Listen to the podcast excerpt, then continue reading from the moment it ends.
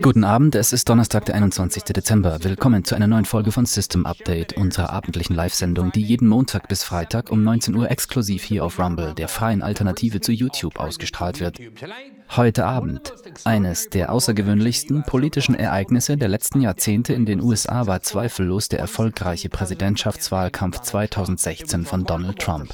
Es war aus so vielen Gründen bemerkenswert, einschließlich der Tatsache, dass es sich um die erste Kampagne einer der beiden Parteien handelte, die den vehementen Widerstand der größten Spender und Geldgeber und anderer etablierter Sektoren, die beide politischen Parteien in Washington kontrollieren, überwinden und besiegen konnte. Jahrzehntelang ging die nationale Presse mit gutem Grund davon aus, dass die Nominierung zum Präsidentschaftskandidaten einer der beiden Parteien nur mit der Duldung, wenn nicht gar mit der vollen Unterstützung des Parteien-Establishments möglich sei. Deshalb gingen sie allesamt von der Nominierung von Jeb Bush zum republikanischen Präsidentschaftskandidaten im Jahr 2016 aus, genau wie bei George Bush im Jahr 2000, John McCain im Jahr 2008 und Mitt Romney im Jahr 2012. Erinnern Sie sich, Jeb Bush? Dass Trump einen Jeb Jeb-Establishment-Ersatz nach dem anderen aus dem Weg räumte und mühelos zur Nominierung marschierte, veränderte die Regeln der republikanischen Politik. Die Nikki Haley-Kampagne ist ein letzter verzweifelter Versuch des amerikanischen Establishments, die republikanische Partei aus den Händen der republikanischen Wählerschaft, die Trump unterstützt, zurückzuerobern und sie in die Hände der Banker, der Neokonservativen und des militärisch-industriellen Komplexes zurückzuführen, die sich zur Kontrolle dieser Partei berechtigt fühlen, so wie sie die Demokratische Partei kontrollieren. Aber das andere auffällige Merkmal von Trumps erfolgreicher republikanischer Vorwahlkampagne war, dass er nicht antrat, um die orthodoxen Ansichten der GOP zu verteidigen, sondern um sie zu verhöhnen und sie zu untergraben. Von der neokonservativen Kriegstreiberei bis hin zur Wall Street zentrierten Politik des Freihandels und der Deindustrialisierung. Aber Trumps ideologische Ketzerei kam nicht aus dem Nichts. Er erfand diese Anti-Establishment-Rübe Rüpel nicht einfach über Nacht. Das Gegenteil ist der Fall. Die Wut auf Kriegstreiberei, Neokonservatismus und eine Wirtschaftspolitik, die der globalistischen, konzernorientierten Geberbasis der GOP auf Kosten der Arbeiterklasse zugute kam, ließ die Politik der Rechten schon seit langem aufkeimen. Sowohl Pat Buchanans Herausforderung des amtierenden GOP-Präsidenten George H.W. Bush in den Vorwahlen 1992, die weitaus erfolgreicher war, als irgendjemand erwartet hatte, als auch auch Ross Perrots unabhängige Kandidatur im Jahr 1992 gaben diesen Gefühlen eine Stimme, instrumentalisierten sie und zeigten, wie stark sie waren. Aber es waren wirklich die Präsidentschaftskampagnen von Ron Paul in den Jahren 2008 und 2012, die diese neuen Perspektiven und diese Anti-Establishment-Wut in den Vordergrund rückten. Bei seiner Ankündigung für das Präsidentenamt zu kandidieren, galt Paul als eine Witzfigur, ein Hinterbänkler am Rande des Kongresses, von dem die Experten annahmen, dass er gerade wegen seiner abweichenden Ansichten, insbesondere in der Ära der Terrorbekämpfung, die vom 11. September 2001, dem Irakkrieg, den Neokons und der Bush-Cheney-Regierung geprägt war, wenig oder gar keine Unterstützung erhalten würde. Sie schenkten ihm kaum Beachtung. Aber wie üblich lagen sie sowohl 2008 als auch 2012 völlig falsch. Ron Paul ging in die tiefroten Bezirke von Iowa, dem nördlichen New Hampshire und South Carolina mit einer Botschaft, von der die Expertenklasse annahm, dass sie den konservativen und evangelikalen Wählern ein Groll sein würde, die aber stattdessen bei ihnen Anklang fand. Er wetterte gegen den Irakkrieg, den Krieg gegen den Terror und die grundsätzliche Politik, Krieg als erstes Mittel in der US-Außenpolitik einzusetzen. Er machte sich über hartgesottene Republikaner lustig, die den Krieg verherrlichten und gleichzeitig sicherstellten, dass sie selbst nie in diesen Kriegen kämpften. Anders als Ron Paul, der dem Aufruf zur Einberufung zum Kampf in Vietnam folgte.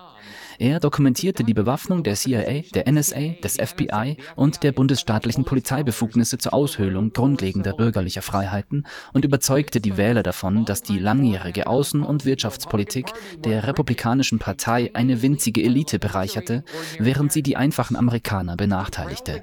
Er prangerte die Übel des Drogenkriegs an und bezeichnete ihn als rassistisch, ebenso wie die Politik, nach der mehr Amerikaner in Gefängnissen landen als in jedem anderen Land. Und ganz allgemein bewies er, er, dass es einen gigantischen Bruch zwischen den Ansichten der die Partei kontrollierenden republikanischen Eliten und den Konzernspendern einerseits und der Wählerschaft der Partei gab, die sich zunehmend aus Wählern der Arbeiterklasse zusammensetzte, die verstanden, dass die Partei, für die sie gestimmt hatten, einen Krieg gegen ihre Interessen und ihre Leben geführt hatte, wodurch die Voraussetzungen für Donald Trumps Versprechen geschaffen wurden, die Stimme des vergessenen Mannes zu sein. Werfen wir einen Blick auf die Geschichte der Anti-Establishment-Politik der GOP, die Trump vorausging und ihm den Weg öffnete, sowie auf die entscheidende Rolle, die Ron Paul dabei spielte. Anschließend sprechen wir mit dem Kongressabgeordneten Paul selbst über die aktuellen Trends in der Politik der Republikanischen Partei, die beiden Kriege, die Joe Biden jetzt mit amerikanischen Mitteln und mit parteiübergreifender Unterstützung finanziert, nämlich die Kriege gegen Israel und die Ukraine, das wachsende Misstrauen gegenüber der CIA und dem US-Sicherheitsstaat, die Art und Weise, wie die amerikanische Verschuldung aufgrund dieser Partei parteiübergreifenden DC-Politik weiter wächst, seine Ansicht über die angemessene Beziehung zwischen den USA und China und vieles, vieles mehr. Wir haben Ron Paul immer als eine der prinzipientreuesten, ehrlichsten und interessantesten Stimmen im politischen Leben der USA angesehen. Der Aufstieg von Trump und der Wandel der republikanischen Politik lassen kaum Zweifel daran, dass er nun eine der Schlüsselfiguren des 21. Jahrhunderts in der amerikanischen Politik ist.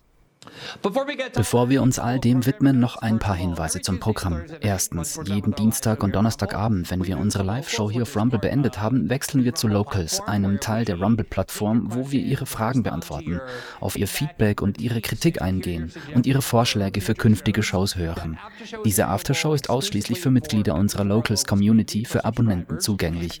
Wenn Sie Abonnent unserer Locals-Community werden wollen, haben Sie nicht nur Zugang zu diesen zweimal wöchentlich stattfindenden Aftershows, sondern auch zu den täglichen Mitschriften jeder Sendung, die wir hier veröffentlichen, sowie zu dem interaktiven wöchentlichen Thread, in dem ich versuche, so viele Fragen und Kritiken wie möglich zu beantworten. Hier veröffentlichen wir unseren eigenen Journalismus und es ist wirklich wichtig, den unabhängigen Journalismus, den wir hier leisten, zu unterstützen, damit wir uns nicht zu sehr auf Werbung von Konzernen verlassen müssen. Klicken Sie einfach auf die Beitrittsschaltfläche direkt unter dem Videoplayer auf der Rumble-Seite und Sie werden dorthin weitergeleitet. Als besonderes Angebot für die Feiertage bieten bieten wir bis Sonntag, den 24. Dezember, einen Rabatt von 40% auf ein Jahresabonnement für unsere Locals Community für das nächste Jahr an. Den Link dazu finden Sie in der Beschreibung. Sie können aber auch einfach auf die Schaltfläche Beitreten klicken. Und wenn Sie den Feiertagscode Feiertag beim Bezahlvorgang verwenden, erhalten Sie automatisch diese 40% für Ihr Jahresabonnement im nächsten Jahr. Zur Erinnerung, System Update gibt es auch als Podcast, wobei wir jede Episode und Podcast-Version zwölf Stunden nach der ersten Ausstrahlung live hier auf Rumble Rumble, auf Spotify, Apple und allen großen Podcast-Plattformen veröffentlichen. Und wenn Sie die Sendung auf diesen Plattformen kommentieren und bewerten und ihr folgen, trägt das wirklich zum Bekanntheitsgrad der Sendung bei. Zur Erinnerung, aufgrund des Interviews und des Monologs, den wir vorab abhalten werden, bleibt heute Abend keine Zeit für unsere Aftershow am Donnerstag. Aber wir werden zu Beginn dieses Jahres zurückkehren, sobald wir eine Pause für die Weihnachtswoche einlegen und unsere reguläre Aftershow jeden Dienstag und Donnerstag abhalten. Doch zunächst einmal willkommen willkommen zu einer neuen Folge von System Update.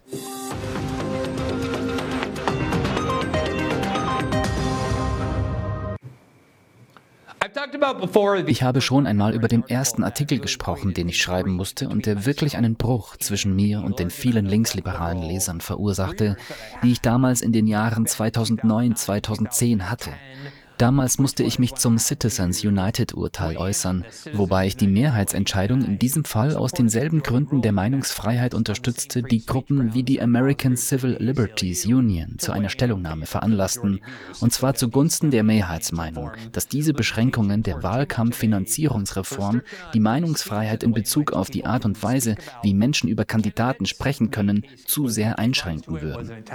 Der Fall, der zu diesem Urteil führte, war der Versuch einer NRO, einer nicht gewinnorientierten Vereinigung, kurz vor der Wahl einen kritischen Film mit Hillary Clinton zu produzieren. Aufgrund der Gesetze zur Wahlkampffinanzierung wurde ihnen dies untersagt, ein klassischer Fall von Meinungsfreiheit. Das befremdete viele meiner linken bis liberalen Leser.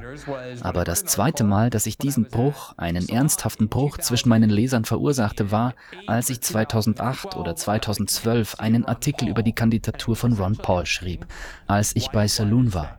Darin ging es im Wesentlichen um die Frage, warum es angesichts all der von Barack Obama unterstützten Politiken, die die Linke angeblich so verabscheut, wie die Rettung der Wall Street, die Fortsetzung der Terrorismusbekämpfungspolitik von George Bush und Dick Cheney, nachdem er versprochen hatte, diese zu beenden, so eindeutig war, dass Barack Obama die bessere Wahl war als Ron Paul, obwohl Ron Paul viele Ideologien und Ansichten vertrat, die die Linke angeblich unterstützt. Er vertrat eine Antikriegspolitik gegen die Übel des Neokonservatismus und war der Ansicht, dass Amerikas Kriege, einschließlich des Drohnenkriegs, den Präsident Obama begonnen hatte, den Interessen der Vereinigten Staaten zuwiderliefen. Er war ein vehementer Gegner des Patriot Act. Er war vehement gegen die Rettungsaktion für die Wall Street. Er lehnte die Einmischung der CIA und des FBI in unsere Politik und den Missbrauch von Macht ab. Er war jemand, der den Drogenkrieg in Frage stellte, ja sogar für ein Ende des Drogenkriegs eintrat, mit der Begründung, dass wir Menschen für den Konsum von Drogen, die Erwachsene freiwillig in ihren eigenen Körper verabreichen, nicht ins Gefängnis stecken sollten. Etwas, das auch die Linke lange unterstützt hatte. Für mich war Ron Paul schon immer eine interessante Persönlichkeit, weil er nie einer parteipolitischen Orthodoxie folgte. Tatsächlich verbrachte er seine Karriere im Kongress damit, viele Kernpunkte der republikanischen Parteiorthodoxie in Frage zu stellen und wurde in seinem sehr konservativen Bezirk in Texas, wo man seine Unabhängigkeit so sehr schätzte, stets wiedergewählt. Es ist wohl in Vergessenheit geraten, welche Rolle Ron Paul bei der Schaffung vieler Bedingungen in der Republikanischen Partei gespielt hat, die es Donald Trump ermöglichten, 2016 als Anti-Establishment-Kandidat aufzutreten. Wir haben Ron Paul kurz vor der Sendung zu einer ganzen Reihe von Themen interviewt, darunter der Krieg gegen Israel und der Krieg in der Ukraine und viele andere Dinge. Aber bevor wir dazu kommen, möchte ich ein wenig die Vorgeschichte beleuchten, wie entscheidend er für die Veränderung der republikanischen Politik war, insbesondere in den beiden Präsidentschaftskampagnen, die er 2008 und 2012 initiierte. Ich möchte mit der Präsidentschaftsdebatte beginnen, die 2008 in South Carolina stattfand. Zur Erinnerung, 2008 war das Ende der zweiten Amtszeit der Bush-Cheney-Regierung. Der Irakkrieg war noch im Gange. Der 11. September 2001 und der Krieg gegen den Terrorismus waren immer noch bestimmend, insbesondere in der Politik der Republikanischen Partei. Präsident Obama trat mit dem Ziel an, Guantanamo zu schließen, was er jedoch nie tat. Guantanamo ist bis zum heutigen Tag geöffnet und hält eine Vielzahl von Häftlingen gefangen. Dutzende, die nie eines Verbrechens verurteilt wurden. Sie sind schon seit über 20 Jahren dort. In der Republikanischen Republikanischen Partei wurde der Irakkrieg oder der Krieg gegen den Terror nicht in Frage gestellt, außer durch Ron Paul. Er stand mit Leuten wie Rudy Giuliani und Newt Gingrich vor Publikum, die gerne so tun, als seien sie harte Männer, obwohl sie sich dem Militärdienst und der Einberufung entzogen haben, während Ron Paul dem Aufruf zur Einberufung gefolgt ist und in Vietnam gekämpft hat. Und sie versuchten ihn als Verräter und Schwächling zu bezeichnen, da er diese Kriegspolitik in Frage stellte, die dem amerikanischen Volk nichts Gutes brachte. Hier also ein kleiner Vorgeschmack auf die Debatten in den Vorwahlen in South Carolina 2008, die Ron Paul betrafen.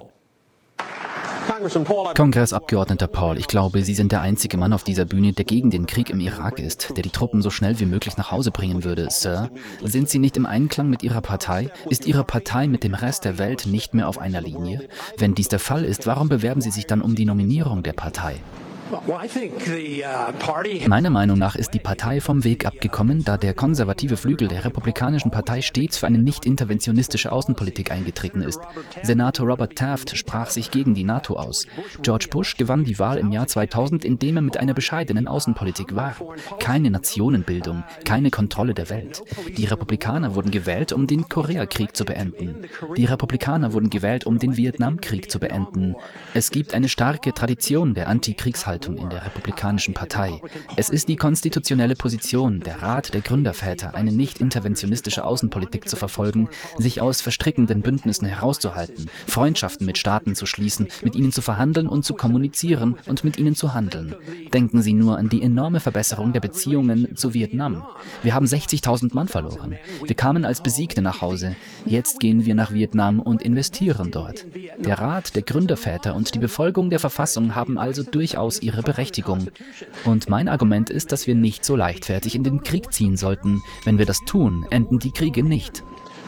Herr Abgeordneter, glauben Sie nicht, dass sich das mit den Anschlägen vom 11. September 2001 geändert hat? Was hat sich geändert? Die nicht-interventionistische Politik? Nein, die Nicht-Intervention war ein wichtiger Faktor. Haben Sie jemals nachgelesen, aus welchen Gründen Sie uns angegriffen haben? Sie haben uns angegriffen, weil wir dort waren. Wir haben den Irak zehn Jahre lang bombardiert. Wir waren im Nahen Osten. Ich denke, Reagan hatte recht. Wir verstehen die Irrationalität der Politik im Nahen Osten nicht. Deshalb bauen wir gerade eine Botschaft im Irak, die größer ist als der Vatikan. Wir bauen 14 permanente Stützpunkte. Was würden wir hier sagen, wenn China dies in unserem Land oder im Golf von Mexiko tun würde? Wir würden Einspruch erheben. Wir müssen unsere Handlungen aus dem Blickwinkel betrachten, was passieren würde, wenn jemand anderes dies mit uns tun würde. Wollen Sie andeuten, dass wir die Anschläge vom 11. September 2001 provoziert haben, Sir? Ich empfehle, dass wir denjenigen zuhören, die uns angegriffen haben und uns nach dem Grund, warum sie es getan haben, erkundigen. Sie sind froh, dass wir dort drüben sind, denn wie Osama bin Laden sagte, ich bin froh, dass ihr bei uns seid, weil wir euch hier so viel leichter angreifen können. Seitdem haben sie bereits 3400 unserer Männer getötet und ich glaube nicht, dass dies notwendig war. Beachten Sie, dass der Grund für die Angriffe vom 11. September nicht in der Unwahrheit liegt, dass Sie uns für unsere Freiheit hassen. Er erwähnte diesen Brief und sprach über Osama bin Ladens Brief an die Amerikaner aus dem Jahr 2002, in dem er erklärte, dass der Grund, warum wir euer Land hassen, der Grund, warum wir euch Gewalt antun wollen, nicht darin liegt, dass wir eure Freiheit hassen, sondern dass ihr in unser Land eingegriffen habt. Ihr habt den Irak bombardiert, ihr habt den Irak mit Sanktionen belegt und ihr habt Hunderttausende von Kindern im Irak getötet. Sogar auf dem heiligen Boden Saudi-Arabiens wurden Truppen stationiert. Und ihr habt die Israelis in ihrem Feldzug gegen die Palästinenser bewaffnet, unterstützt und finanziert. Wie Ron Paul sagte, ist einer der Kosten unserer weltweiten Kriege, der Bombardierung all dieser Länder und der Einmischung in deren Politik, dass sie die Gewalt zu uns zurückbringen wollen. Damals war es in der Republikanischen Partei ein Tabu, dies zu äußern. Wie Sie gerade gesehen haben, sagte dieser Journalist, dieser Fernsehjournalist, Sie klingen, als würden Sie die Anschläge vom 11. September rechtfertigen. Und er sagte, ich rechtfertige sie nicht, ich erkläre nur die Ursachen.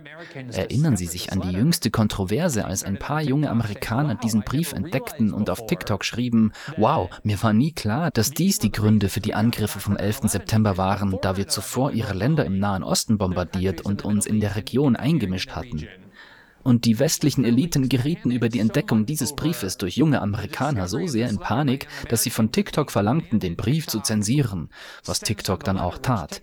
TikTok zensierte alle Diskussionen über den Bin Laden-Brief und The Guardian entfernte ihn von seiner Website. Es war Ron Paul, der diese Fragen aufgeworfen hat, lange bevor das alles passierte. In den Vereinigten Staaten ist das Thema schon so lange tabu. Schauen Sie sich an, was passierte, nachdem er dies gesagt hatte. Das ist wirklich eine außergewöhnliche Aussage. Für jemanden, der den Anschlag vom 11. September miterlebt hat, ist das eine außergewöhnliche Aussage. Wir haben den Anschlag provoziert, weil wir den Irak angegriffen haben. Ich glaube nicht, dass ich das jemals zuvor gehört habe und ich habe schon einige ziemlich absurde Erklärungen für den 11. September gehört. Und all die republikanischen Lobbyisten, die bei der Debatte auf der Bühne stehen und Giuliani zujubeln und anfeuern. Und denken Sie daran, Giuliani ist eine weitere Person, die nie im Militär gedient hat. Aber er versucht zu sagen, dass er den Angriff vom 11. September miterlebt hat. Was soll das bedeuten? Ich habe den Anschlag vom 11. September auch miterlebt. Ich habe genau wie Giuliani am 11. September in Manhattan gelebt. Ich war dort. Ich betrachte mich nicht als Kriegsveteran, weil ich den 11.9. miterlebt habe. Aber das war das Klima, mit dem Ron Paul konfrontiert war, als er 2008 für das Präsidentenamt kandidierte.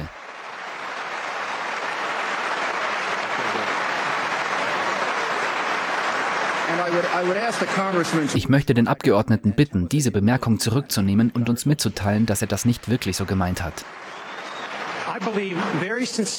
Ich bin der festen Überzeugung, dass die CIA recht hat, wenn sie über Rückschläge lehrt und spricht. Als wir 1953 in den Iran einmarschierten und den Schah installierten, gab es in der Tat Rückschläge. Ihre Reaktion darauf war die Entführung unserer Geiseln. Und das hält immer noch an. Wenn wir das ignorieren, geschieht das auf unser eigenes Risiko. Wenn wir glauben, dass wir in der Welt tun können, was wir wollen, ohne Hass zu schüren, dann haben wir ein Problem. Sie kommen nicht hierher, um uns anzugreifen, weil wir reich und frei sind. Sie kommen und greifen uns an, weil wir dort drüben sind. Ich meine, wie würden wir reagieren, wenn andere fremde Länder das mit uns machen würden?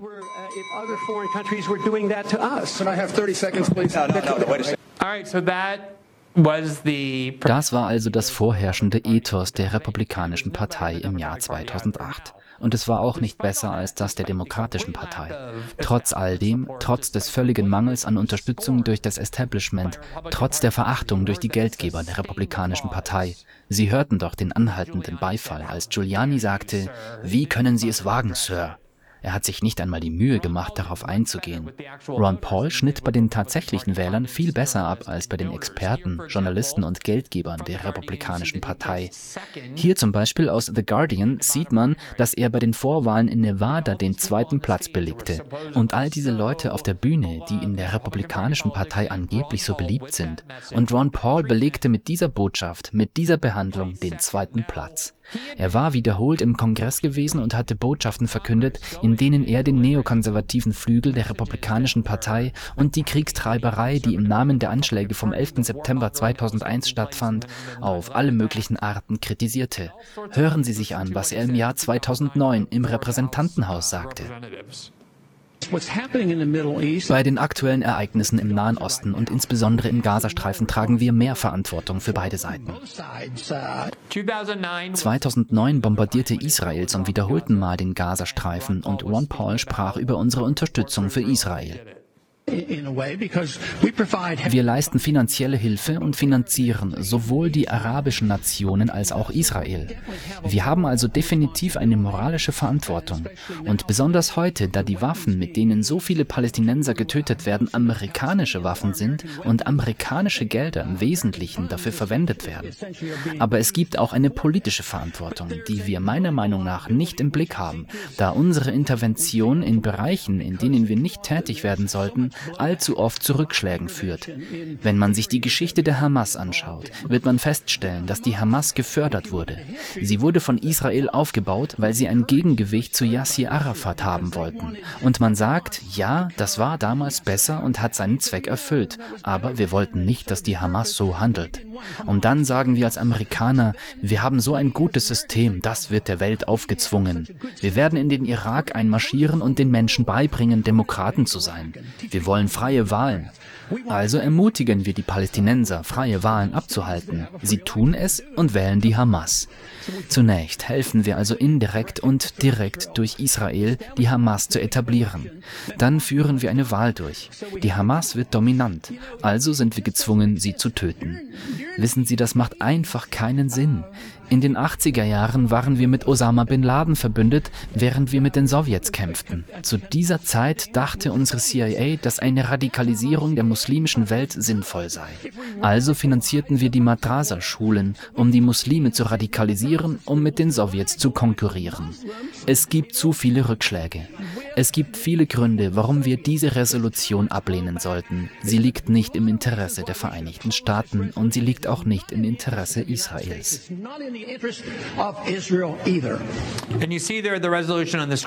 Und wie Sie sehen, war die auf dem Bildschirm angezeigte Resolution ein Beschluss, demzufolge Israel das Recht hat, sich gegen Angriffe aus Gaza zu verteidigen.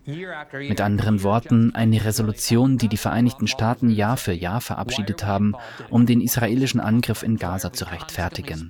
Und Ron Paul sagte, warum mischen wir uns in die Konflikte anderer ein? Warum sponsoren, beklatschen und finanzieren wir kontinuierlich die Tötung von Menschen in anderen Teilen der Welt? wenn wir wissen, wie sehr dies die Interessen der USA gefährdet. Das hat damals niemand angesprochen, schon gar nicht in der Republikanischen Partei, kaum in der Demokratischen Partei, außer Ron Paul um Ihnen ein Beispiel dafür zu geben, dass die Kritik an der US-Politik gegenüber Israel in bestimmten Teilen der amerikanischen Rechten schon seit langem besteht, hauptsächlich geäußert durch die Anführer dieser Art von Anti-Establishment-Jargon in der republikanischen Politik, Ron Paul und Pat Buchanan.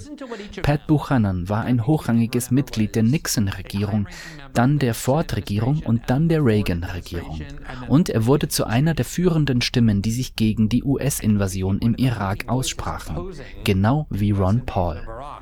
Dies war die Fraktion der Republikanischen Partei, die in Bezug auf die US-Außenpolitik und die Kriegstreiberei absolut recht hatte. Und hören Sie sich an, was Sie im Laufe der Jahre über den israelisch-palästinensischen Konflikt und insbesondere über die Besessenheit der USA gesagt haben, alle unsere Ressourcen für die Verteidigung und Finanzierung Israels einzusetzen.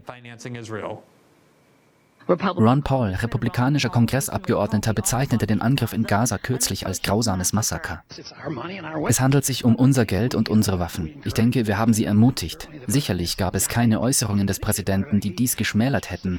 Es rechtfertigt es mit moralischen Gründen, dass sie ein Recht dazu hätten, ohne jemals die Tragödie von Gaza zu erwähnen. Wissen Sie, die wirklichen Probleme sind dort. Für mich ist es wie ein Konzentrationslager. Die Menschen bauen selbst gebastelte Bomben und denken Sie, sie seien die Aggressoren? Die Israelis werden seit sechs Monaten mit diesen kleinen Raketen beschossen, die niemand getötet haben. Das war ungeheuerlich, grausam und dumm. Und sie lösten einen Blitzkrieg gegen die Palästinenser im Gazastreifen aus, der meines Erachtens ein israelisches Konzentrationslager ist, in dem anderthalb Millionen Menschen eingesperrt sind und nicht hinaus oder hinein können.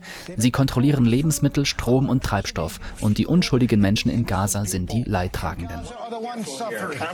Konzentrationslager, schmälert das nicht die Bedeutung der echten Konzentrationslager? Ich spreche nicht von einem Vernichtungslager. Ich spreche von der Art von Konzentrationslagern, wie sie die Briten in Südafrika hatten, wie sie die Spanier in Kuba hatten und wie sie andere hatten, wo sie all diese Menschen hinbrachten und sie dort einsperrten und sie mit großer Grausamkeit behandelten. Eine humanitäre Katastrophe, ungeachtet dessen, was Zipi Livni sagt. Für den Fall, dass Sie unsere Sichtweise des Israel-Gaza-Konflikts für eine rein linke Sichtweise halten, finden Sie hier zwei der populistischsten, anti-interventionistischsten, heterodoxen Führer der Republikanischen Partei der amerikanischen Rechten der letzten 30 Jahre. Das sind keine Randfiguren, führende Persönlichkeiten der amerikanischen Rechten, die das, was die Israelis tun, als grausam und bösartig bezeichnen und Konzentrationslager in Gaza hervorrufen, während die USA dafür bezahlen. Obwohl Präsident Obama mit dem Ziel gewählt wurde, den Krieg gegen den Terrorismus zu beenden, hat er viele dieser politischen Maßnahmen verschärft und die Idee des Einsatzes von Drohnen, von personalisierten Drohnen, die Bomben auf eine Reihe von muslimischen Ländern abwerfen und dabei ständig alle möglichen unschuldigen Menschen töten, weiter vorangetrieben. Und viele der Terroristen, die als sogenannte Terroristen in die Vereinigten Staaten kamen und versuchten, unschuldige Menschen zu töten, die versuchten, Bomben an Orten wie dem Times Square zu zünden, Experten sagten, sie täten dies, um unseren Einsatz von Drohnen gegen unschuldige muslimische Zivilisten zu rächen. All jene, die Kinder und Frauen auf Hochzeitsfeiern und so viele andere getötet haben. Und hier berichtete Politico im Jahr 2011. Dort sehen Sie die Schlagzeile Ron Paul kritisiert Obama wegen Drohnenangriffen. Zitat. Ron Paul warf Präsident Barack Obama am Donnerstag vor, mutmaßlichen Terroristen weniger Rechtsschutz zu gewähren als Nazi-Kriegsverbrechern. Er kritisiert nicht nur die Drohnenangriffe, sondern auch, dass Präsident Obama weiterhin Menschen, die wir als Terroristen oder Terrorismusverdächtige beschuldigt haben, ohne Gerichtsverfahren inhaftiert hat. Ron Paul war auch einer der führenden Gegner der Bemühungen von Hillary Clinton und der eher kriegstreiberischen Flügel der Biden-Administration bzw. der Obama-Administration in den Jahren 2011 und 12, die für eine Intervention in Syrien eintraten, um Bashar al-Assad zu stürzen nutzen. Hier erklärt er im Plenum des Repräsentantenhauses, warum er es für eine Katastrophe und moralisch nicht vertretbar hält, sollten die Vereinigten Staaten versuchen, die Regierung von Syrien zu stürzen. Vielen Dank. Pläne, Gerüchte und Kriegspropaganda. Syrien anzugreifen und Assad zu beseitigen gibt es schon seit vielen Monaten. In der vergangenen Woche wurde jedoch berichtet, dass das Pentagon tatsächlich Pläne für einen solchen Angriff ausgearbeitet hat. Meiner Meinung nach sind alle Beweise, die diesen Angriff rechtfertigen sollen, gefälscht. Sie sind nicht glaubwürdiger als die Vorwände für die Invasion im Irak 2003 oder für den Angriff auf Libyen 2011. Die völlige Sinnlosigkeit dieser Kriege sollte uns dazu veranlassen, innezuhalten, bevor dieser umfassende Versuch einer Besetzung und eines Regimewechsels gegen Syrien unternommen wird. Es gibt keine nationalen Sicherheitsbedenken, die eine solch törichte Eskalation der Gewalt im Nahen Osten erfordern. Es sollte kein Zweifel daran bestehen, dass unseren Sicherheitsinteressen am besten gedient ist, wenn wir uns aus den internen Unruhen, die derzeit in Syrien toben, völlig heraushalten. Wir sind bereits zu sehr in die Unterstützung der Kräfte in Syrien verwickelt, die darauf bedacht sind, die derzeitige Regierung zu stürzen.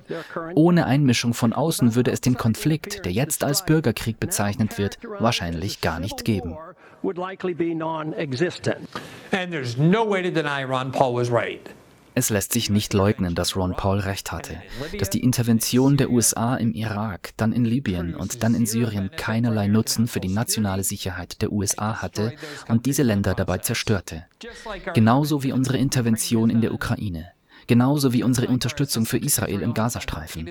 Genauso wie wir es jedes Mal tun, wenn wir diese Kriege in der Welt führen, die nichts mit der nationalen Sicherheit der USA oder dem Leben des amerikanischen Volkes zu tun haben. Auch 2012 kandidierte Ron Paul für das Amt des Präsidenten und wurde genauso verächtlich behandelt. Nur dass er dieses Mal einen sehr guten dritten Platz belegte. Knapp hinter zwei anderen Kandidaten, darunter Mitt Romney, dem späteren Kandidaten in Iowa. Hier sehen Sie einen Bericht der New York Times aus dem Jahr 2012, als er in New Hampshire den zweiten Platz belegte und dem republikanischen Establishment wirklich Angst einjagte. Wer sind all diese Leute in der Republikanischen Partei, die für jemanden mit dieser Botschaft stimmen? Er wettert gegen amerikanische Kriege, den Irakkrieg, Neokonservatismus, die Intervention in Libyen, die Intervention in Syrien. Das zeigt, dass die Stimme in der Republikanischen Partei wächst, die Ron Pauls Botschaft so überzeugend findet. Er war nicht nur für seine Außenpolitik und offensichtlich auch für seine Wirtschaftspolitik bekannt, für seine libertäre Wirtschaft, sondern auch für alle möglichen anderen Politiken. Die Republikanische Partei hatte sich lange Zeit zusammen mit der Demokratischen Partei jene Positionen zu eigen gemacht, gegen die er wetterte. Hier von CBC News im Februar 2012. Auf dem Wahlkampfpfad verurteilt Paul den Krieg gegen Drogen. Das ist etwas, was die republikanischen Wähler noch nie gehört hatten. Er versuchte, sie davon zu überzeugen, dass wir enorme Geldsummen für die Inhaftierung einer großen Zahl von amerikanischen Drogenabhängigen vergeuden, für ein geistiges und gesundheitliches Problem und letztlich für die Bestrafung von Erwachsenen, die sich freiwillig Substanzen injizieren. Und er erklärte in dem Interview, das wir Ihnen gleich zeigen werden, dass Alkoholismus ein weitaus verheerenderes Problem ist als Drogenabhängigkeit. Und natürlich ist Alkoholismus legal, auch wenn die Hälfte unserer politischen Klasse, wenn nicht mehr, ihm erliegt. Zitat. Wenn es uns erlaubt ist, uns mit unserer Ewigkeit und allem, woran wir glauben, geistig auseinanderzusetzen und wenn es uns erlaubt ist, jedes Buch zu lesen, das wir wollen, warum können wir dann nicht in unseren Körper aufnehmen, was wir wünschen? So Ron Paul vor mehr als 1000 Menschen auf einer Kundgebung in Vancouver, einem Vorort von Portland, Oregon. Paul erwähnte seine Konkurrenten um die republikanische Nominierung nicht, kritisierte aber Präsident Barack Obama für die Tötung amerikanischer Bürger mit mutmaßlichen Verbindungen zu Terroristen und für die Ausweitung der Finanzvorschriften. Daran sieht man, inwieweit er wirklich ein aufrichtiger Politiker war. Er hätte diese kontroversen Ansichten zügeln können, hat es aber nicht getan. Und das war der Grund, warum er so viele Kundgebungen organisierte, obgleich er keine republikanische Unterstützung genoss. Darunter zahlreiche junge Menschen, ein Vorbote für Bernie Sanders, der im Jahr 2016 viele junge Wähler anlockte. Hier ist einer meiner Lieblingsmomente aus der Debatte der Republikanischen Partei 2012, als er mit Newt Gingrich auf der Bühne stand, der zur Bombardierung aller Länder aufgerufen hatte. Und sie stritten sich über die Tatsache, dass Ron Paul, der von allen auf der Bühne als Verräter und Feigling bezeichnet wurde, da er sich gegen Kriege aussprach, einer der einzigen war, der tatsächlich in einem amerikanischen Krieg gekämpft hatte. Newt Gingrich, der große, starke, harte Kerl, der jeden als Verräter, als Feigling und als Beschwichtigungspolitiker, als Neville Chamberlain beschuldigt, flüchtete sich in die entgegengesetzte Richtung, als er zum Militärdienst aufgefordert wurde. Sehen Sie sich diesen Austausch an. Kommen wir zu Ihnen, Sprecher Gingrich. Kürzlich bezeichnete Dr. Paul Sie als Angsthase, weil Sie nicht im Militär waren. In Anbetracht dessen, was Sie gerade von Gouverneur Perry über das Verhältnis des Militärs gehört haben und Dr. Pauls Bemerkungen. Dr. Paul äußert sich sehr oft, was typisch für seinen Stil ist. Mein Vater diente 27 Jahre lang in der Armee im Zweiten Weltkrieg, in Korea und Vietnam. Ich wuchs in einer Militärfamilie auf, die auf der ganzen Welt unterwegs war. Hören Sie das? Ron Paul erklärte, Newt Gingrich schickt leidenschaftlich gern Leute in den Krieg, weil er nie in einem gekämpft hat. Und das gilt für so viele republikanische Politiker. Und seine Antwort war, mein Vater hat im Krieg gedient. Beobachten Sie, wie sich das entwickelt. Ich habe 32 Jahre lang gearbeitet, zunächst beim United States Army Training und Doctrine Command, zu Deutsch Heereskommando für Ausbildung und Einsatzschulung und Entwicklung. Ich war 23 Jahre lang der dienstälteste Ausbilder im höheren Militärdienst. Ich war Mitglied des Verteidigungspolitischen Ausschusses. Aber lassen Sie mich etwas zu den Veteranen sagen, denn ich war ein Armeekind, dessen Familie sehr engagiert war und ich fühle mit den Veteranen. Wir hatten heute in Wolfboro ein großartiges Treffen mit Veteranen, wobei ich eine Zusage in New Hampshire gemacht habe, dass wir das Krankenhaus in Manchester wieder eröffnen werden, dass wir eine neue Klinik im North Country mit Hilfe von Telekommunikation entwickeln werden und dass wir ein System bereitstellen werden, mit dem Veteranen zu ihrem örtlichen Arzt oder dem örtlichen Krankenhaus gehen können. Die Vorstellung, dass ein Veteran im Nordland mitten im Winter den ganzen Weg nach Boston zurücklegen muss, halte ich für absolut, total, grundlegend falsch. Und ich würde sagen, dass ich als Armeekind, das seine Mutter, seine Schwestern und seinen Vater 27 Jahre lang begleitet hat, ein ziemlich gutes Gefühl dafür habe, was Militärfamilien und Veteranenfamilien brauchen. Herr Abgeordneter Paul, würden Sie das noch einmal sagen? Würden Sie diesen Satz noch einmal wiederholen? Uh, ich bin der Meinung, dass Leute, die nicht dienen, wenn sie es könnten, und drei oder vier oder sogar fünf Aufschübe bekommen, kein Recht haben, unsere Kinder in den Krieg zu schicken, sogar gegen die Kriege zu sein, die wir haben. Ich versuche, die Kriege zu stoppen, aber zumindest bin ich gegangen, als sie mich einberufen haben.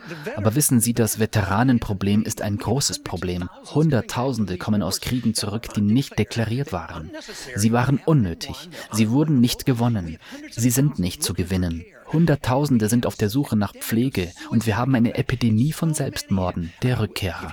Zählt man alle Auftragnehmer und alle Kriege zusammen, die in Afghanistan und im Irak geführt werden, so haben wir 8500 Amerikaner verloren. Über 40.000 wurden schwer verletzt. Und das sind nicht deklarierte Kriege. Rick sagt also immer wieder, dass ihr diese libertäre Einstellung nicht wollt. Aber ich spreche nicht über den Krieg, wie Sie es tun, sondern ich spreche über die Verfassung. Die Verfassung hat Regeln und ich mag es nicht, wenn wir unsere Kinder in diese Kriege schicken. Und wenn diese Menschen nicht selbst gegangen sind und dann, wenn sie gefragt werden, sagen, oh, ich glaube nicht, dass eine Person einen Unterschied hätte machen können. Ich habe eine Schwäche, die mich sehr ärgert, denn wenn ich diese jungen Männer zurückkommen sehe, weint mein Herz um sie. My heart weeps for them. Speaker Gingrich. Herr Dr. Paul ist seit langem bekannt dafür, dass er Dinge sagt, die ungenau und falsch sind. Tatsache ist, dass ich nie um einen Aufschub gebeten habe. Ich war verheiratet und hatte ein Kind. Das war nie eine Frage. Mein Vater diente in der Tat in Vietnam, im Mekong-Delta, zu der Zeit, auf die er sich bezieht. Ich glaube, ich kann mir ziemlich gut vorstellen, wie es ist, wenn man sich als Familie Sorgen machen muss, dass der eigene Vater getötet wird. Und ich persönlich verbitte mir die Art von Kommentaren und Verleumdungen, die er routinemäßig, ohne genaue Informationen abgibt und mit denen er dann einfach Leute verunglimpft. Ich möchte eine schnelle Ergänzung hinzufügen. Als ich eingezogen wurde, war ich verheiratet und hatte zwei Kinder und ich ging trotzdem.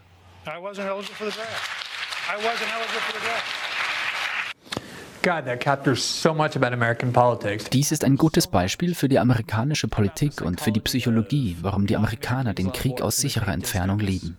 Wir werden demnächst eine Sendung darüber machen, wenn wir aus der Weihnachtspause zurückkommen, in der es um die Psychologie des Krieges geht.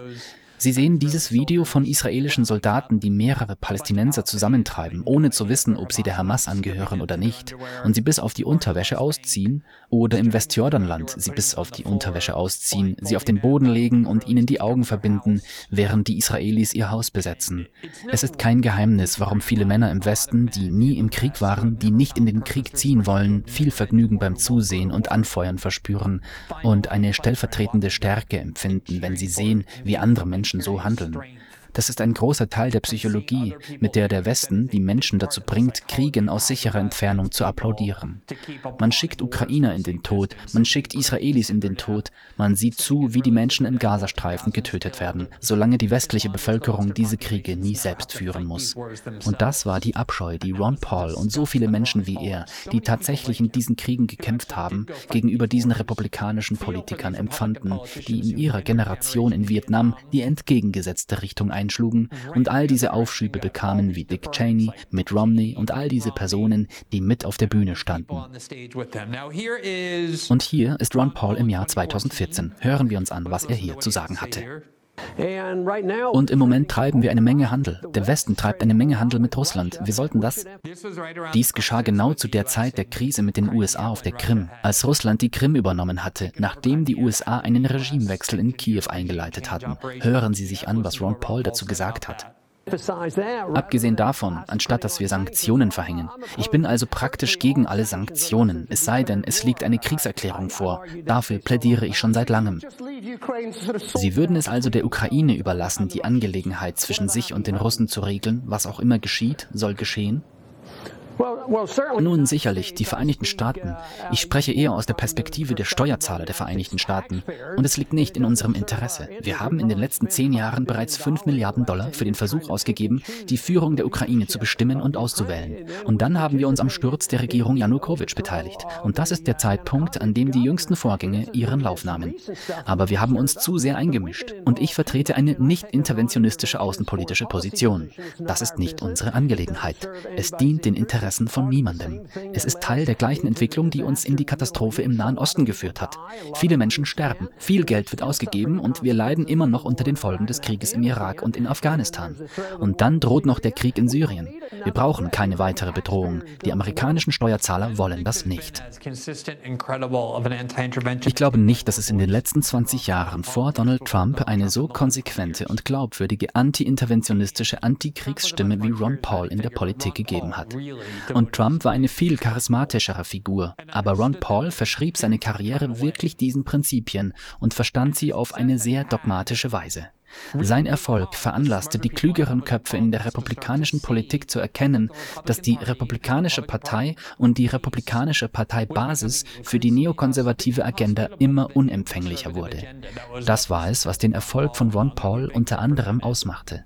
Aus diesem Grund erschien 2014 in der New York Times ein Artikel von Jacob Heilbrunn, einem Chronisten des Neokonservatismus, mit dem Titel Der nächste Akt der Neokonservativen. Darin wurde erläutert, dass sich die Neokonservativen 2014, lange bevor Trump auf der Bildfläche erschien, darauf vorbereiteten, zur Demokratischen Partei überzuwechseln, in der Hoffnung, Hillary Clinton zu unterstützen und sie zur Präsidentin zu machen, da sie wussten, dass die Demokratische Partei nun ein viel zuverlässigeres Vehikel für die kriegstreiberische Politik der Neokonservativen war.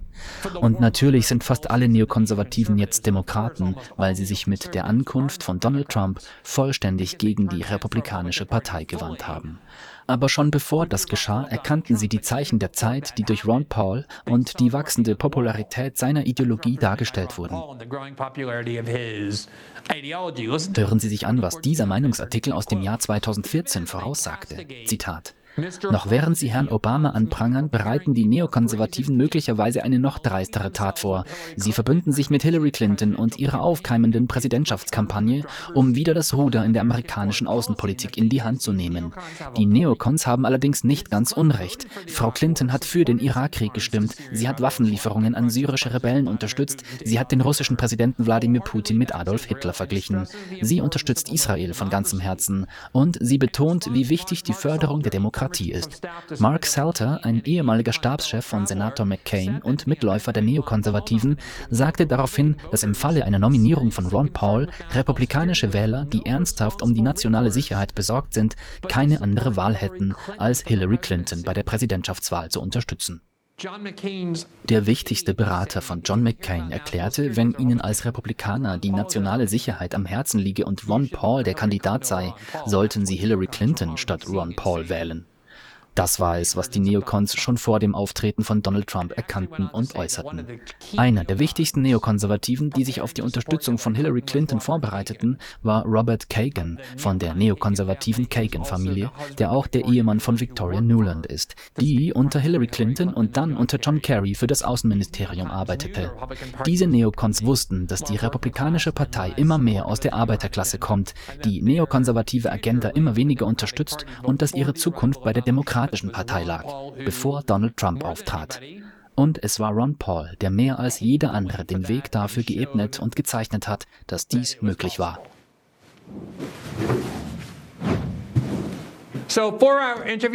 Deshalb freuen wir uns, Ihnen für unser Interview Ron Paul vorstellen zu können, der 1961 an der Duke University seinen Doktor in Medizin gemacht hat. Anschließend wurde er 1963 Facharzt für Geburtshilfe und Gynäkologie. Er wurde zum Kriegsdienst in Vietnam eingezogen und verbrachte die nächsten fünf Jahre als Fliegerarzt in der US Air Force. Im Jahr 1978 wurde er erstmals als Republikaner in den 22. Kongressbezirk von Texas gewählt und vertrat diesen dreimal, zuletzt von 19 1997 bis 2013, als er aus dem Kongress ausschied. Sein Sohn Rand Paul wurde 2011 zum republikanischen Senator für Kentucky gewählt und ist bis heute im Amt. Dr. Paul war oft eine einsame Stimme, wenn es um verschiedene Anliegen in der Republikanischen Partei ging, aber richtig bekannt wurde er durch seine beiden Kandidaturen für die republikanische Präsidentschaftskandidatur in den Jahren 2008 und 2012, die beide weitaus erfolgreicher waren, als fast alle erwartet hatten, da er beide Male die zweithöchste Anzahl von Delegierten erhielt. Im Jahr 2012 versetzte er das republikanische Establishment der GOP mit dem dritten Platz in Iowa und dem zweiten Platz hinter Mitt Romney in New Hampshire in große Angst. Aber während des Wahlkampfs 2012 und auch danach blieb Paul eine der einflussreichsten Persönlichkeiten in der Republikanischen Partei, da er im ganzen Land eine große Anzahl junger Wähler anlockte. Und jetzt, da wir Trump beobachten konnten, gibt es keinen Zweifel mehr an der Tatsache, dass diese beiden Präsidentschaftskampagnen als Vorboten der Veränderungen in der Wählerschaft der GOP dienten, die Trump erfolgreich identifiziert und dann 2016 zum Ausdruck gebracht gemacht hat. Wir freuen uns immer, mit dem Kongressabgeordneten Paul zu sprechen und wir haben uns heute kurz vor Sendebeginn mit ihm zusammengesetzt, um über die Veränderungen in der Politik der Republikanischen Partei, die beiden ausländischen Kriege, die Biden mit republikanischer Unterstützung finanziert und aufrüstet, die Kriege in Israel und der Ukraine, den Missbrauch des US-Sicherheitsstaats, die angemessenen Beziehungen zwischen den USA und China und vieles mehr zu sprechen. Das Interview mit Dr. Paul haben wir sehr genossen und wir sind überzeugt, dass es Ihnen auch gefallen wird. Música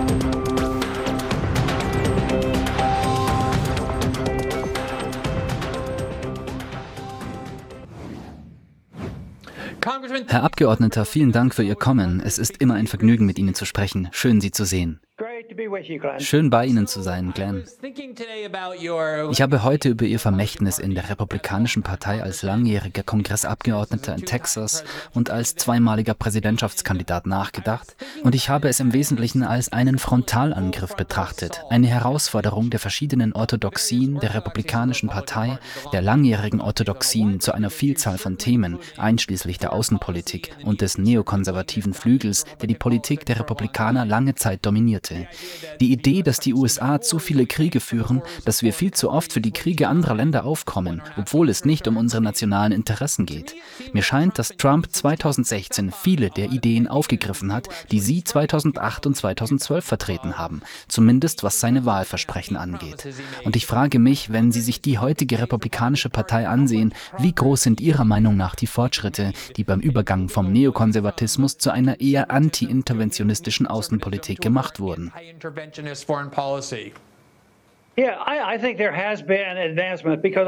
Es hat Fortschritte gegeben, denke ich, da ich über den Unterschied zu der Zeit spreche, als ich zum zweiten Mal nach Washington kam. Wissen Sie, es gab das Geldproblem von 1971 und die Schließung des Goldfensters. Und ich glaube, das war es, was mein Interesse an der österreichischen Wirtschaftswissenschaft weckte. Ich wurde also 76 zum ersten Mal gewählt. Und manchmal blicke ich zurück und stelle ähnliche Fragen. Und man will, dass ich sie vergleiche. Meiner Meinung nach gibt es da einen großen Unterschied, denn als ich das erste Mal gewählt wurde, sprach niemand über die österreichische Wirtschaftslehre. Der Libertarismus wurde kaum erwähnt und es gab im Wesentlichen kein Ludwig von Mises Institut, das die österreichische Wirtschaftslehre anführte. Ich würde also sagen, dass ein großes Wachstum besteht. Aber wenn die Leute meinen, und ich bin auf der Seite der Optimisten, wie die Glenn Greenwalds, die es gibt, sie erwachen zum Leben und ich finde das großartig. Aber andere, die typisch republikanisch eingestellt sind, werden sagen, ja, aber es ist ein Chaos und all diese Dinge und sie sind sehr, sehr negativ. Aber Leonard Reed, der Gründer der Foundation for Economic Education, hat viel dazu beigetragen, dass ich das verstanden habe. Und es ist kein Zahlenspiel. Es ist überhaupt kein Zahlenspiel. Wissen Sie, letztendlich braucht man Einstellungen, vorherrschende Haltungen. Aber man kann nicht 51 Prozent der Menschen bekehren. Man muss nach besonderen Menschen Ausschau halten, die bereit sind, bei einer Elternversammlung aufzustehen und zu sagen, was alle anderen denken. Die Frage der Führung ist also eine Sache. Und ich glaube, glaube, wir machen alle Fortschritte. Das Verständnis für die österreichische Wirtschaft hat sich verbessert. Es wird eine große Notwendigkeit geben und es gibt sie schon jetzt. Ich glaube, dass heute mehr Menschen sich durch den Besitz von Gold schützen wollen als etwa 1933, als das Gold beschlagnahmt wurde und sich niemand wirklich darum kümmerte. Es gibt also viele Fortschritte. Aber so sehr ich mir diese Fortschritte auch wünsche, ich glaube, wir leben immer noch in sehr, sehr gefährlichen Zeiten. Also, you know, I think wenn man an Ihren Präsidentschaftswahlkampf zurückdenkt und sich die Debatten ansieht, ist es wirklich bemerkenswert, wie sehr Sie auf der Bühne mit Kandidaten wie Rudy Giuliani und Mitt Romney isoliert wurden. Diese sehr konventionellen Republikaner und ihre Lobbyisten, die die Debattensäle füllten, würden ihre Äußerungen zu Themen wie dem Irakkrieg und dem 11. September ausbuhen. Und dennoch haben sie viel besser abgeschnitten, als die Leute erwartet haben. Und sie gingen in sehr rote Bezirke, in Orten wie Iowa und South Carolina, nicht nur nur mit einer libertären Wirtschaftspolitik, sondern auch mit dieser außenpolitischen Botschaft, die zu der Zeit in der Elite nicht sehr populär war, dass wir zu viele Kriege unter dem Vorwand des Krieges gegen den Terror führen, dass dies die normalen Amerikaner einen großen Teil ihrer Ressourcen und ihrer Lebensqualität kostet, da die Rüstungsindustrie sich an all diesen Kriegen bereichert, die nicht in unserem Interesse sind, einschließlich des Irakkrieges, aber auch vieler anderer. Haben Sie festgestellt, dass die einfachen republikanischen Wähler in diesen tiefroten Gegenden für diese Botschaft Botschaft empfänglicher waren, als sie erwartet hatten? Oder wie war die Reaktion, als sie sich gegen den Neokonservatismus aussprachen, der zu dieser Zeit in der Republikanischen Partei unter Bush und Cheney vorherrschte? Ich sehe das in zwei Fraktionen. Wenn Sie die Handelskammer meinen, nein, die habe ich nicht mit einbezogen. Aber erstaunlicherweise war ich optimistisch, als ich an die liberalen Universitäten ging, wo junge Menschen erschienen und meinten, sie seien linksradikal. Sie hörten zu und waren viel aufgeschlossener. Das hat mich ermutigt. Aber als die konventionellen Republikaner zu mir kamen und sagten, wir werden dies und das tun, und das war am Anfang, sie dachten, sie müssten mich einfach bedrohen, damit ich mich benehme und so weiter. Ich erwiderte, dass ich einen Vergleich anstellen wolle. Wir haben eine Verfassung, auf die man einen Eid ablegt. Aber ich habe sie nicht unter Druck gesetzt, was ich zwar tun würde, jedoch nicht zwingend, sondern ich würde vielmehr, Sie wissen schon, die Plattform nehmen. Ich sagte, ich werde euch herausfordern, denn die Plattformen der Republikaner enthielten manchmal einige gute Inhalte. Und ich sagte, warum vergleichen Sie nicht die Abstimmungen dazu? Die Kriegsfrage war ein großes Thema. Ich versuchte darauf zu reagieren, dass sie es so aussehen ließen, als sei man unpatriotisch, wenn man nicht mit all dem Bösen einverstanden war. Und genau das haben sie ausgenutzt. Meiner Meinung nach haben wir das ein wenig abgeschwächt. Erinnern Sie sich an die Zeit, als ich in einer Debatte war, wie die mit Giuliani, und sie sagten, oh, sie unterstützen die Truppen nicht und all dieses Zeug. Tatsächlich wurde ich eingezogen und habe fünf Jahre beim Militär gedient und ich habe mehr Geld vom Militär bekommen als sie. Ich denke also, dass das Anklang fand. Die Leute liebten das, weil sie es vorher noch nicht gehört hatten. Ich habe das also ein wenig ändern können. Wenn man nicht dafür stimmt, selbst jetzt, dass NDAA, der National Defense Authorization Act, zu Deutsch Genehmigungsgesetz zur nationalen Verteidigung, die Abstimmung ist. Wir haben früher für so etwas gestimmt und wir hatten zehn oder zwölf Stimmen. Das war eine große Leistung. Jetzt wird argumentiert, dass wir vielleicht nicht mehr Geld in die Ukraine schicken sollten. Vielleicht sollten wir über den Schutz unserer Grenzen nachdenken. Vielleicht sollten wir das Geld zu Hause ausgeben. Sie wissen schon solche Dinge. Ich denke, die Einstellung hat sich also geändert. Aber das Hauptproblem unserer Politik ist immer noch die Tatsache, dass die Schulden zu hoch sind, dass die Fehlinvestitionen entsetzlich sind, dass wir in so viele Länder einmarschiert sind, dass wir ein Imperium haben, das bankrott geht und an Glaubwürdigkeit verliert. Nach meinem Dafürhalten geschieht nichts, bevor es nicht liquidiert ist, und dann gibt es eine Wiederherstellung oder eine Wiedergeburt von Energie. Und ich sehe die Wiedergeburt kommen und den Enthusiasmus, aber wir haben noch einen langen Weg vor uns. Und daran müssen wir meiner Meinung nach weiterarbeiten, denn ich glaube, dass da draußen eine gewisse Stimmung herrscht. Wenn ich anfange, über Nihilismus zu reden und immer die Wahrheit zu sagen, und diese Leute leben davon, dass sie Lügen erzählen, möchte ich meinen, dass die meisten anständigen Menschen das hören wollen.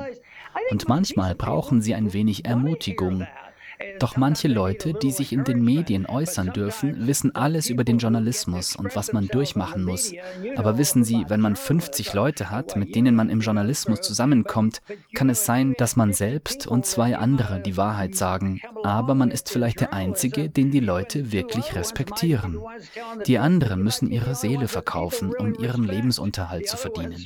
Für mich geht es also nicht um Zahlen, sondern darum, die Wahrheit zu sagen. Und da draußen gibt es ein ein Publikum. Das ist der Grund, der mich motiviert.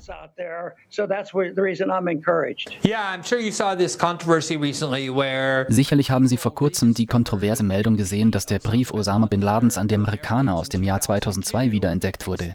Darin erklärte er, dass der Grund für die Angriffe von Al-Qaida auf die Vereinigten Staaten, der Grund für die antiamerikanische Stimmung, nicht an unserem Freiheitsgefühl lag, sondern am Hass darauf, dass wir ihre Länder bombardieren und Diktaturen errichten. Und es gab eine Menge Druck. TikTok musste jede Diskussion über diesen Brief verbieten. Man wollte nicht, dass die Leute ihn lesen.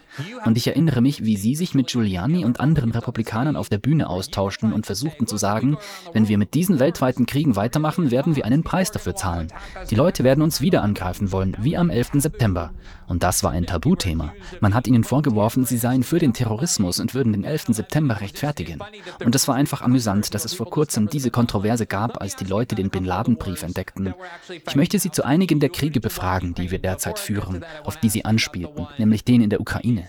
Bevor ich dazu komme, möchte ich Sie über den Krieg in Israel befragen. Denn Israel ist ein Land, das in den letzten Jahrzehnten mehr Auslandshilfe von den Vereinigten Staaten erhalten hat als jedes andere Land, obwohl amerikanische Generäle oft sagen, dass es unsere nationalen Interessen gefährdet, so stark mit Israel und der Region verbunden zu sein, angesichts ihres Verhaltens gegenüber den Palästinensern. Gleich zu Beginn des Krieges leerte Biden unsere eigenen Bestände und schickte alle von Israel gewünschten Waffen, forderte weitere 14 Milliarden Dollar an Hilfe für Israel, zusätzlich zu den Milliarden Dollar, die wir ihnen jedes Jahr geben.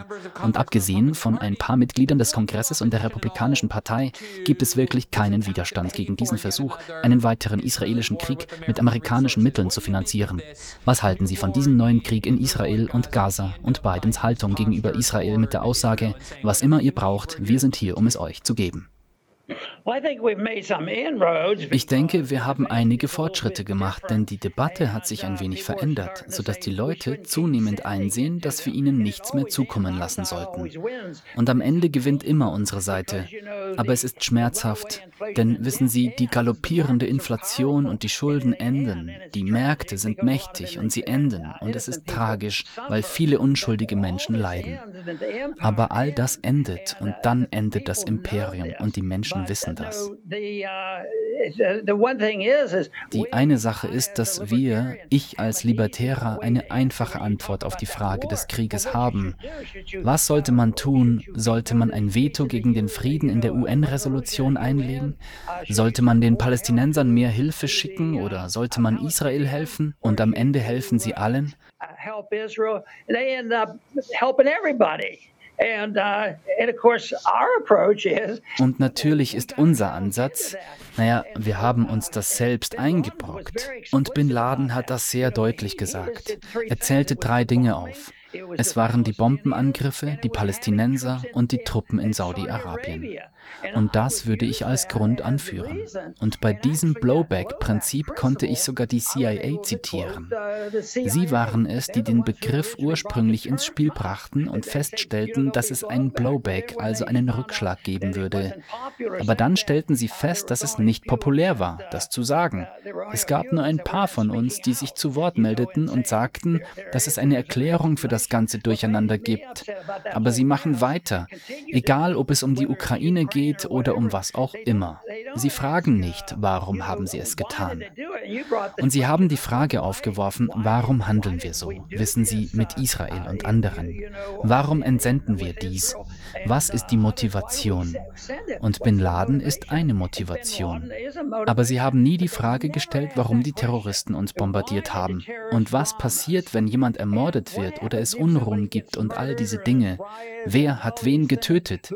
Sie sezieren das Ganze nach sozialen Gesichtspunkten und fragen, wer dies getan hat, wer jenes getan hat und sehen, ob sie es politisieren können. Aber sie fragen nicht, wer hat es getan und warum hat er es getan. Man sucht immer nach einem Motiv, aber sie fragen nach keinem Motiv. Und sie sprachen das Problem an. Wir sollten über Motive sprechen, denn so kommen die Regierungen ungestraft davon. Und es ist einfach, Menschen zu kontrollieren, wenn sie Zugang zu den Medienverantwortlichen haben. Und sie verstehen sehr gut, wie man Menschen beeinflussen kann.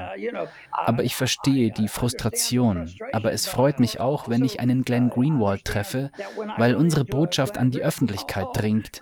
Vielleicht nicht so, dass wir in allem übereinstimmen würden, aber wir sollten darüber nachdenken. Und genau da liegt das Problem. Und darin liegt meiner Meinung nach auch die Hoffnung. Das ist auch der Grund, warum ich mich weiterhin im Bildungsbereich engagiere. Ich betreibe, wissen Sie, einen kleinen Aufwand in meiner Heimschule, aber wir erreichen viele Menschen, die an der Wahrheit interessiert sind. Ich denke, das ist unser Mandat. Wir müssen unser Bestes geben. Wenn Sie der Sache Aufmerksamkeit schenken oder etwas beitragen wollen, müssen Sie bereit sein, die Wahrheit zu suchen und sie herauszufinden.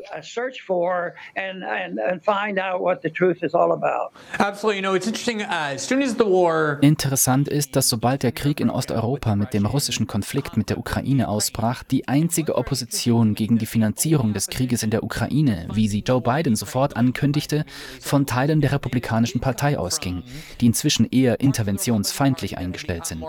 Ich habe in den letzten Jahren viele Mitglieder des Republikanischen Kongresses befragt, von denen nicht ein einziger Demokrat mit Nein gestimmt hat. Alle Demokraten von AOC und Ilhan Omar bis hin zu Joe Manchin und Chuck Schumer und alle dazwischen waren für die Finanzierung des Krieges in der Ukraine. Aber die Nein-Stimmen kamen von diesem anti-interventionistischen Flügel in der Republikanischen Partei. Und ich sah das als Fortschritt an, als eine Art Vermächtnis, zumindest teilweise, für ihre Bemühungen in der Republikanischen Partei. Ich sprach mit ihnen und sie sagten Dinge wie, wir haben zu viele Probleme zu Hause, wir haben eine zu hohe Staatsverschuldung, wir können es uns nicht leisten, die Kriege anderer Länder zu finanzieren.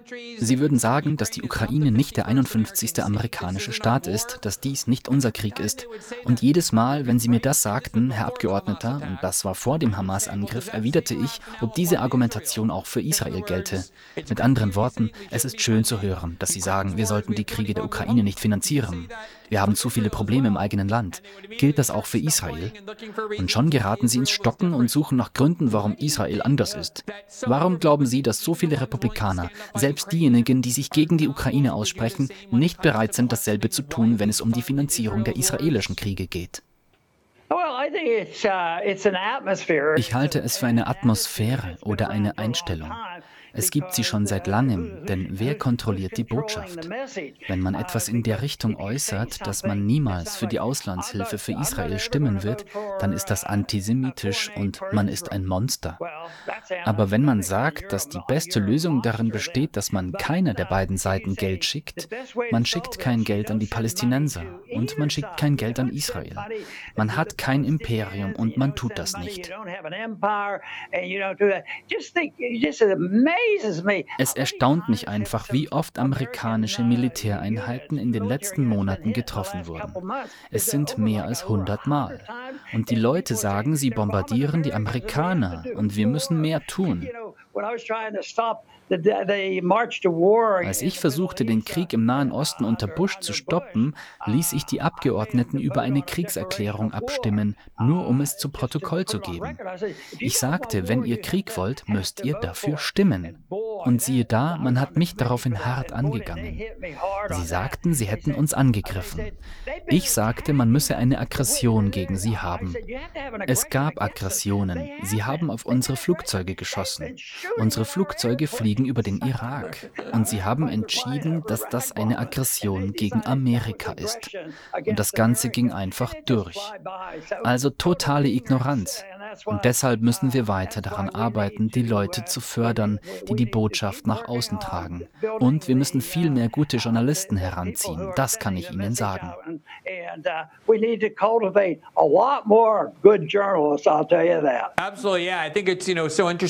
Ganz genau. Es ist interessant, dass wir in den Nachrichten hören, dass amerikanische Stützpunkte in Syrien und im Irak wieder angegriffen wurden, weil die Lage in der Region wieder aufflammt. Und ich glaube, viele Leute fragen sich, Moment mal, wir haben immer noch Militärbasen in Syrien und im Irak. Warum haben wir sie dort und wann hat sie der Kongress genehmigt? Es ist einfach ein so normaler Teil unseres Diskurses, dass wir in praktisch jedem Land Truppen haben. Eine der anderen Herausforderungen, die sie bei der Infragestellung der republikanischen Orthodoxie häufig verteidigt haben, betraf auch die bürgerlichen Freiheiten. Ich denke, es ist eindeutig, dass es in der Republikanischen Partei mehr Raum als zuvor gibt, um Skepsis gegenüber der CIA, dem FBI und dem Heimatschutz zu äußern, insbesondere gegenüber der Art und Weise, wie sie sich in unsere Innenpolitik einmischen, indem sie amerikanische Bürger ausspionieren und natürlich gegenüber der NSA.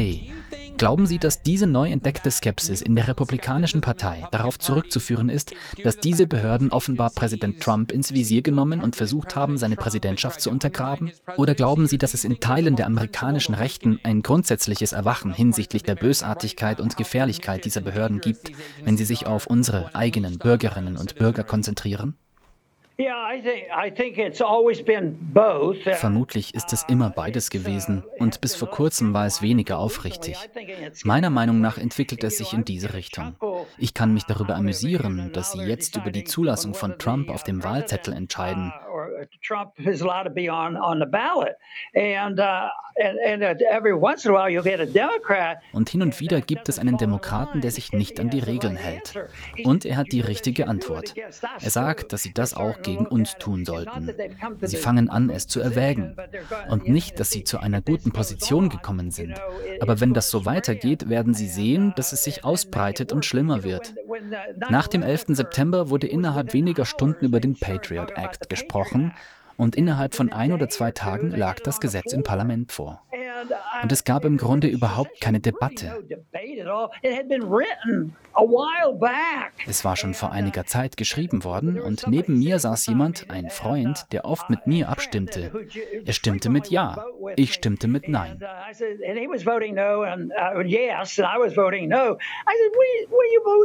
Ich fragte ihn, warum er mit Ja stimme. Er wisse doch, dass das schlecht sei. Er erwiderte, ja, aber wie soll ich nach dem 11. September nach Hause gehen und meinen Wählern sagen, dass ich gegen den Patriot Act gestimmt habe? Und dann hat er einfach die Hände hochgeworfen. Er hat sich ergeben. Und ich habe nur geantwortet, nun, das ist dein Job. Geh nach Hause und erkläre es. Sie vertraten einen nicht gerade linksgerichteten Bezirk in Texas und schafften es dennoch immer wieder gewählt zu werden, obwohl sie diese Positionen vertraten, die in vielerlei Hinsicht im Widerspruch zur Orthodoxie der Republikanischen Partei standen. Ein weiterer Bereich, in dem ihnen das gelungen ist, ist der Krieg gegen Drogen und die allgemeine Vorstellung, dass wir mehr Menschen inhaftieren als jedes andere Land der Welt. Und es ist schon komisch, wie oft die Wahrnehmung durch die Medien verzerrt wird. Und es ist schon komisch, wie oft die Wahrnehmung durch die Medien verzerrt wird. Es war also Joe Biden, der wahrscheinlich mehr als jeder andere im Senat eine führende Rolle beim Aufbau der rechtlichen Architektur gespielt hat, die zum Krieg gegen die Drogen geführt hat, zu der großen Zahl von Menschen, die wegen Drogenbesitzes inhaftiert wurden und auch zum Gefängnisindustriesystem im Allgemeinen. Und es war Donald Trump, der eines der ersten Gesetze zur Strafrechtsreform seit vielen, vielen Jahren unterzeichnete. Ich frage mich, ob Sie angesichts der steigenden Kriminalitätsraten in unseren Städten und des Eindrucks, dass unsere Städte zerfallen, glauben, dass es noch mögliche Fortschritte bei der Einschränkung einiger dieser Gesetze gibt, durch die amerikanische Bürger immer noch massenhaft inhaftiert werden. Und welche Art von Arbeit ist in diesen Bereichen noch erforderlich? Sie arbeiten noch daran und sie suchen sich verschiedene Drogen aus, um sie zu beschuldigen. Fentanyl ist ein bisschen schwieriger zu verteidigen. Sollen sie es einfach legalisieren? Marihuana ist jetzt größtenteils legal und das hat dafür gesorgt, dass die Leute sich nicht mehr gegenseitig umbringen müssen. Aber Fentanyl ist ein etwas heikleres Thema. Ich denke, wenn man all diese Regeln zusammen anwendet, ist es schwierig, es damit zu vergleichen.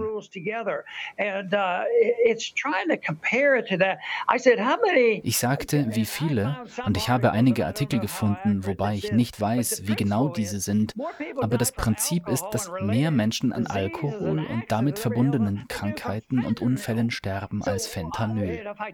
Wenn ich die Leute also frage, wollt ihr zur Prohibition zurück? Oh nein, das meinen wir nicht. Denn 92 Prozent, ich weiß es nicht genau, aber eine Menge Leute im Kongress trinken Alkohol. Das ist sicher. Daran werden sie nichts ändern. Aber ich halte es für eine Aufgabe. Meiner Meinung nach kann man für alles die gleichen Regeln anwenden, denn alles ist gefährlich. Wissen Sie, Sie könnten es einem Konservativen vorschlagen, der Drogen regulieren will. Und dann sagen sie, naja, glauben Sie, dass viele Menschen gestorben sind? Aber die Liberalen sagen uns, dass viele Menschen unnötigerweise durch Waffen sterben.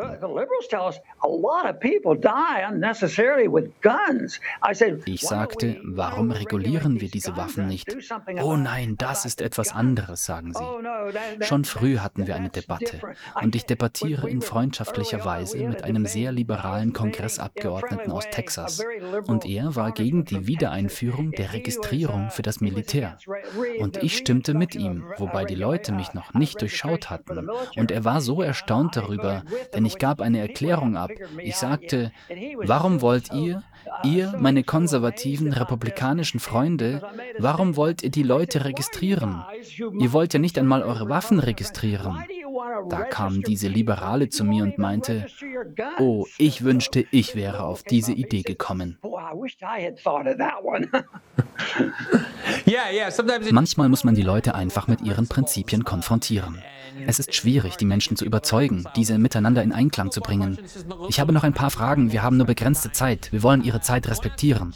Ich möchte Sie zu China befragen, weil ich viele konservative Freunde habe, Leute, die in meine Sendung kommen. Und wir haben viele Übereinstimmungen. Sie scheinen jetzt eine wirklich anti-interventionistische Perspektive zu haben. Sie sind der Meinung, dass die Vereinigten Staaten nicht so viele Kriege führen sollten. Aber es gibt immer ein Land, das vom Sicherheitsstaat den Leuten präsentiert wird, um zu sagen, das ist ein wirklich gefährliches Land. Und ich glaube, dass viele Konservative immer noch der Meinung sind, dass China eine echte Bedrohung für die Vereinigten Staaten ist und wir vielleicht einen kalten Krieg oder sogar einen heißen Krieg um Taiwan führen müssen, auch wenn viele dieser Länder, die uns präsentiert wurden, wie Russland, keine echte Bedrohung darstellen. Wie sehen Sie das richtige Verhältnis zwischen den Vereinigten Staaten und China? Sehen wir sie als Feind, als Konkurrenten, als potenziellen Handelspartner? Wie beurteilen Sie das Verhältnis zwischen den USA und China? Uh, uh, Die Republikaner sind in dieser Frage wohl etwas verwirrt, denn es stimmt, China ist ein Konkurrent und wir müssen aufpassen, denn sie nehmen unsere Dollars und investieren sie in Übersee. Sie sind bessere Investoren als wir. Und was tun wir? Wir geben alles für das Militär aus, reisen um die Welt und gehen pleite. Und sie investieren in Übersee. Und dann beschweren sich unsere Leute, oh, sie haben die Kontrolle über dies und das. Nein, ich denke, es gibt viel zu viel China-Hetze. Ich war in der Highschool, als der Koreakrieg noch im Gange war. Ich wurde während des Vietnamkriegs eingezogen und der Koreakrieg hat für mich einfach keinen Sinn ergeben. never made any sense to me, and yet that that was uh, one of the und doch war der Koreakrieg eines der großen Themen, die es gab. Wissen Sie, es war schrecklich, denn einer meiner Lehrer wurde eingezogen, flog rüber und wurde getötet. Das war ein Teil meines Aufwachsens mit diesem Thema. Aber der Koreakrieg, was ich damit sagen will, hat diesen bösen Kissinger ans Licht gebracht. Jetzt ist es so, dass sie bei jeder Gelegenheit über China wettern all this, uh, any, any chance they can bash China, they, they do. But, uh, Aber China ist sehr wettbewerbsfähig. China is very competitive. Und wie sind sie an unser ganzes Geld gekommen? Nun, wir haben es nicht geschafft, unsere Verbraucher mit dem richtigen Preis für das richtige Produkt zufriedenzustellen. Also haben wir alle das ganze Zeug aus China importiert. Und dann haben sie es umgedreht und gesagt, dass alles Chinas Schuld sei. Es ist also nur eine Masche. Und China ist weit davon entfernt, ein Engel zu sein. Wie Rand schon sagte, sind sie wahrscheinlich schuldig, mit Viren und all diesen Dingen herumzuhantieren. Ich denke aber, dass das, was Nixon tat, als er dorthin reiste, ein großes Ereignis war. Ich sage Ihnen, als es nur noch um Krieg und Töten ging, hatten wir eine Gelegenheit, ähnlich wie der Gelegenheit, die wir hatten, als der Kalte Krieg mit Russland und den Sowjets endete. Und wir haben es verpatzt, auch wenn es immer noch Überbleibsel gibt, die Vorteile dieser Entwicklung. Ich glaube aber, dass die Öffnung der Tür zu China enorme Vorteile mit sich bringt. Denn ich glaube fest an die Überzeugung der Gründerväter, dass wenn man mit anderen Menschen Handel treibt, mit ihnen reist und Ideen austauscht, man viel mehr erreicht und das Risiko eines Krieges viel geringer ist. Und im Moment bewegen wir uns in eine Richtung, die einige Leute gerne sehen würden. Ich meine mit Taiwan. Die Leute wollen bereits bombardieren. Wird das sicherstellen, dass Taiwan niemals angegriffen wird? Das ergibt für mich keinen Sinn.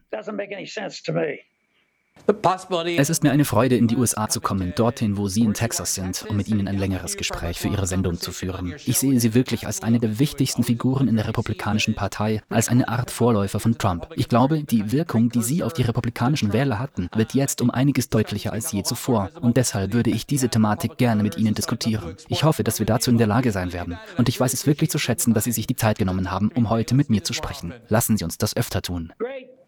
All right, good. You, Glenn. Absolutely. Good to see you. Thanks.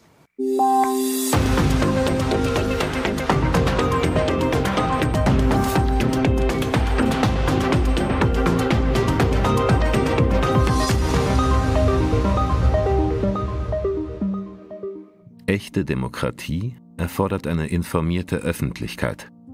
Eine Öffentlichkeit, in der der Einzelne den Wert von Informationen erkennt Informationen, die in den richtigen Kontext gestellt werden. Kontext, der unsere Überzeugungen herausfordert und Überzeugungen, die keinem Dogma folgen, sondern entwicklungsfähig sind. Wenn wir diese Elemente kombinieren, dann können wir eine der wichtigsten Säulen unserer Demokratie, die vierte Gewalt, wiederbeleben und stärken, Lösungen finden und Brücken bauen, anstatt zu spalten und auszugrenzen. Das ist unsere Vision als unabhängiges und gemeinnütziges Medienportal. Um sicherzustellen, dass wir auch unabhängig bleiben und diese Vision nicht gefährden, bleiben wir werbefrei und nehmen auch keine Gelder von Konzernen oder Regierungen an. Unser Journalismus ist ausschließlich auf Sie, die Öffentlichkeit, angewiesen, um als Medium weiter existieren zu können. Gesellschaftlicher Wandel lebt von Partizipation. Werden Sie Teil der Veränderung. Wenn jeder unserer Abonnenten nur drei bis fünf Euro monatlich spendet, dann können wir gemeinsam ein Netzwerk schaffen, das einen sehr wertvollen Beitrag zur Meinungsbildung etabliert. Viele kleine Beiträge schaffen etwas Großes.